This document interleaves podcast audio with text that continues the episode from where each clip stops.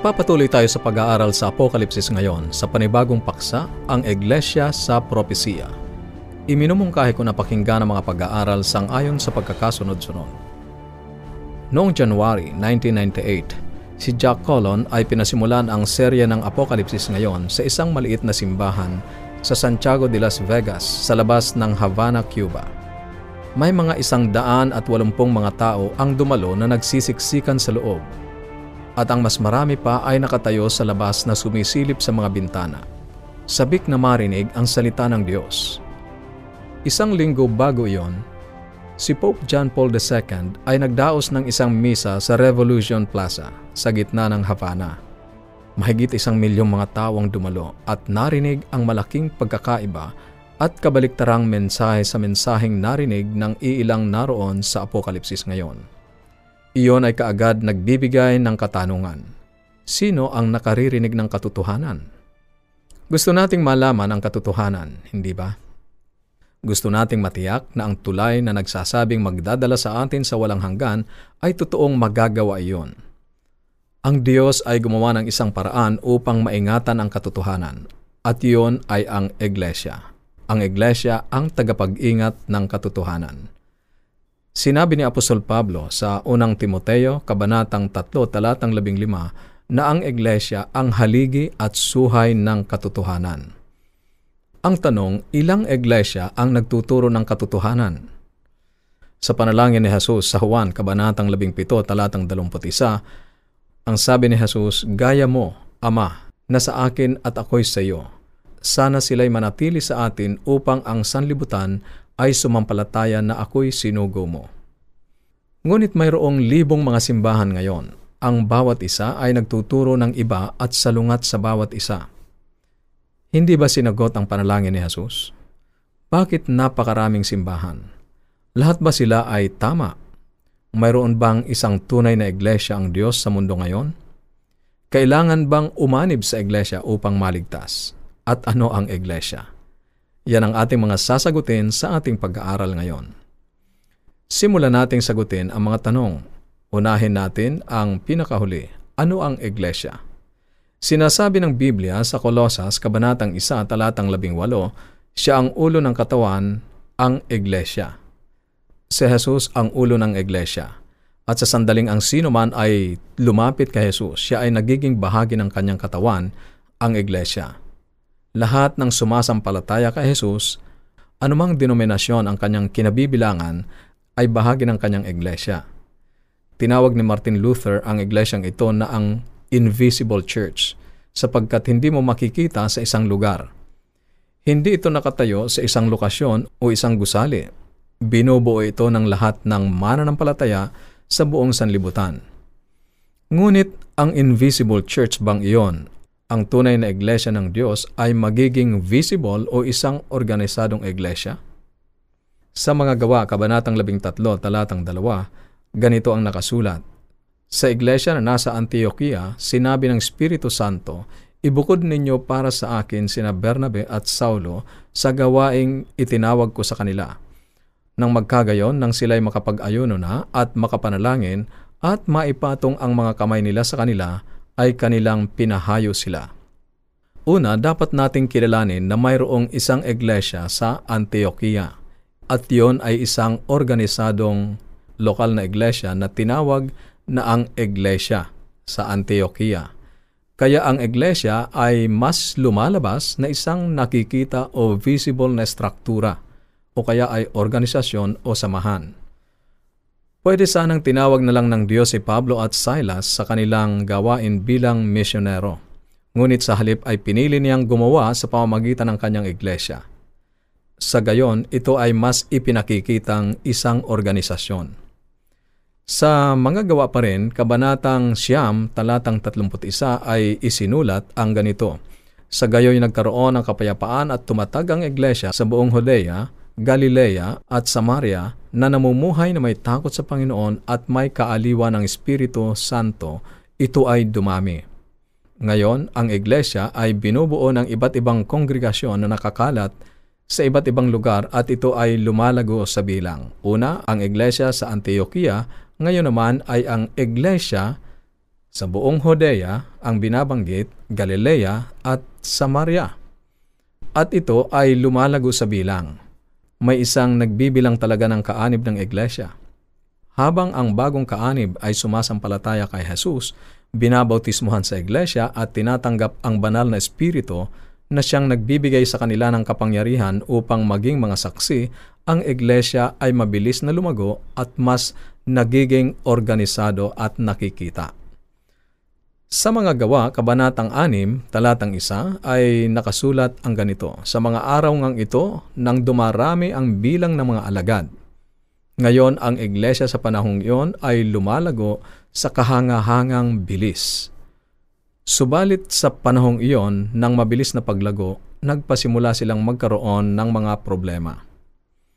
Ang mga Griyegong balo o hintil at ang kanilang mga anak ay napapabayaan at mas napapaboran ang mga Hudyong balo sa pamimigay ng pagkain. Kaya ang mga namumuno sa iglesia ay nagpasya.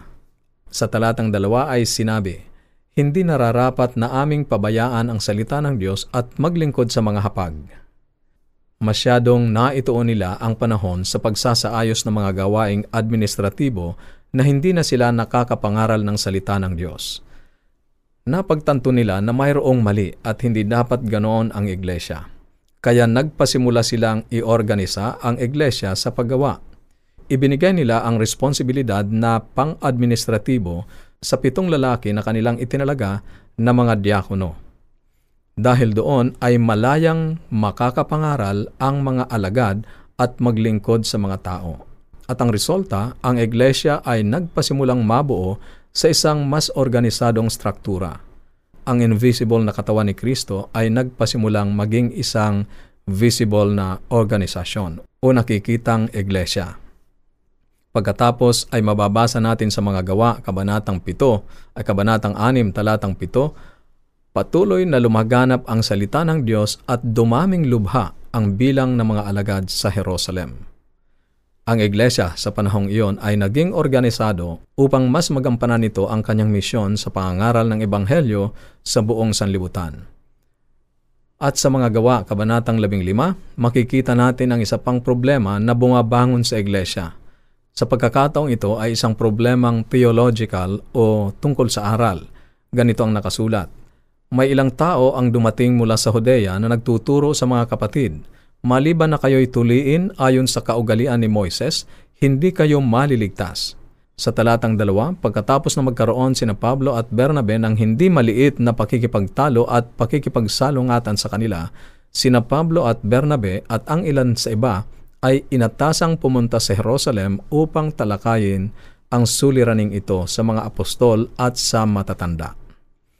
At doon sa kanilang pag-uusap, ipinaliwanag ni Pedro kung paanong ang banal na espiritu ay ibinuhos sa mga hindi tuling mga hintil na nagsalita ng mga wika sa talatang 8. Sa gabay ng mga kasulatan sang-ayon sa talatang 15 at ng banal na espiritu, sila ay nagpasya kung anong mga doktrina ang ituturo. Bukod pa doon, nagpadala sila ng mga sulat mula sa punong tanggapan tungkol sa mga desisyong ginawa ng mga pinuno ng iglesia sangayon sa talatang 22 at 23. At ang isang bahagi ng sulat ay nagsasabi sa talatang 24, Yamang aming nabalitaan na ang ilang tao mula sa amin ay nagsabi ng mga bagay upang bagabagin kayo at ginugulo ang inyong mga isip, gayong hindi namin sila binigyan ng tagubilin.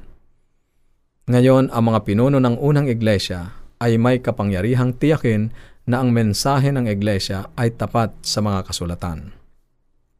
Dito ay mayroon tayong malinaw na tala ng isang organisasyon ng iglesia na may pamunuan at mga pag-uusap kung saan ang mga mahalagang desisyon ng iglesia ay pinagpapasiyahan. Ito ay hindi isang non-denominational na iglesia. Ako ay nakatitiyak, mayroon dong ilang hindi sang-ayon sa mga desisyon. Gayunman, inaasahan ng pamunuan na sila ay kailangan nilang tanggapin ang pasya ng nakararami kung nais nilang maging bahagi ng iglesia. Sa katotohanan, nagbigay si Jesus ng mga tagubilin kung paano pakikitunguhan ang isang hayagang pagtalikod sa Diyos at sa kanyang iglesia. Sa Mateo Kabanatang 18, mga talatang 15 hanggang 18 ay ganito ang nakasulat. Kung magkasala laban sa iyo ang iyong kapatid, pumaroon ka at sabihin mo sa kanya ang kanyang pagkakamali kapag kayong dalawa lamang. Kung hindi siya makinig, ay magsama ka pa ng isa o dalawa upang sa bibig ng dalawa o tatlong saksi ay mapagtibay ang bawat salita. Kung ayaw niyang pakinggan sila, ay sabihin mo sa iglesia at kung ayaw niyang pakinggan maging ang iglesia, ay ituring mo siya bilang isang hentil at maniningil ng buwis. Katotohanang sinasabi ko sa inyo na anumang inyong talian sa lupa ay yaong tatalian sa langit at anumang inyong kalagan sa lupa ay yaong kakalagan sa langit. Tiyak na hindi binibigyan ni Jesus ng kapangyarihan ang iglesia na ipahayag kung sino ang maliligtas o hindi. Tanging ang Diyos lamang ang may ganoong otoridad. Subalit dito ay binibigyan ni Jesus ang iglesia ng otoridad na magpasya kung sino at hindi ang nararapat na makabilang bilang kaanib ng iglesia. Alam ni Jesus na ang pagkabigo ng iglesia na salungatin ang suwail na pag-uugali hanggang sa maitiwalag ang mga nagpapatuloy sa kanilang paghimagsik ay magsisilbi lamang na parang sinasang-ayunan ang ganoong asal at sisira sa integridad ng iglesia. Ngayon, paano makikitungo ang iglesia sa mga pagano o mga maniningil ng buwis? Bagamat hindi sila ibinibilang sa mga kaanib ng iglesia, ang iglesia ay nararapat na maingat na makitungo sa mga ganoong tao at subuking madala sila kay Jesus. Gayon din ang mga kaanib na naitiwalag. Ang iglesia ay malaya na ngayong ibigin sila at gumawa upang himukin silang pabalik na walang panganib na pagkamalang tumatanggap nang ang mga pag-uugali ay mapanghimagsik at laban sa Diyos. Ang payong ito ni Jesus ay mawawalang kabuluhan kung ang iglesia ay hindi organisadong institusyon na may mga kaanib na nakikibahagi sa parehong mga paniniwala. Sa unang Timoteo Kabanatang 3, si Pablo ay nagbigay ng mga tagubilin sa mga magiging matanda at diakono o pinuno sa lokal na mga iglesia. Ang mga tungkuling ito ay nagbibigay ng dagdag na patunay sa isang organisadong simbahan. Gayon din si Pablo ay sumulat pa ng mga tagubilin sa talatang 15 ng unang Timoteo, kabanatang 3. Ganito ang nakasulat. Ngunit kung ako'y maantala, ay maaari mong malaman kung ano ang dapat ugaliin ng bawat tao sa bahay ng Diyos, na siyang iglesia, at sa mga tagubiling iyon ay kabilang kahit ang tungkol sa pamantayan ng pananamit sa iglesia. Pagkatapos si Pablo ay nagpatuloy sa pagsasabi sa sulat ding iyon na ang iglesia ay haligi at suhay ng katotohanan. Nangangahulugan itong ang iglesia ng Diyos ay hindi lamang kahit na anong iglesia, ngunit dapat itong isang iglesia na natatag sa mga prinsipyo ng katotohanan na matatagpuan sa kanyang salita. Ngunit bakit napakaraming iglesia at paano natin malalaman kung sino talaga ang nag-iingat ng katotohanan? Yan ang ating paksa sa susunod.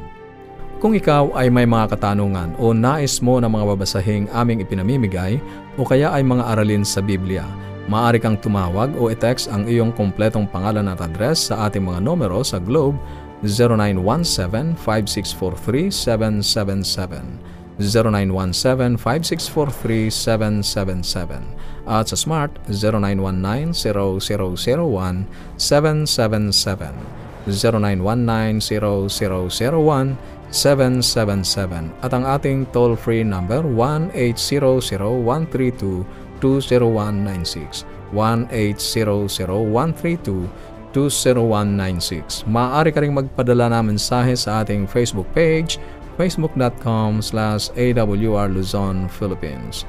Facebook.com slash awr Luzon, Philippines. O dumalaw sa ating website www.awr.org www.awr.org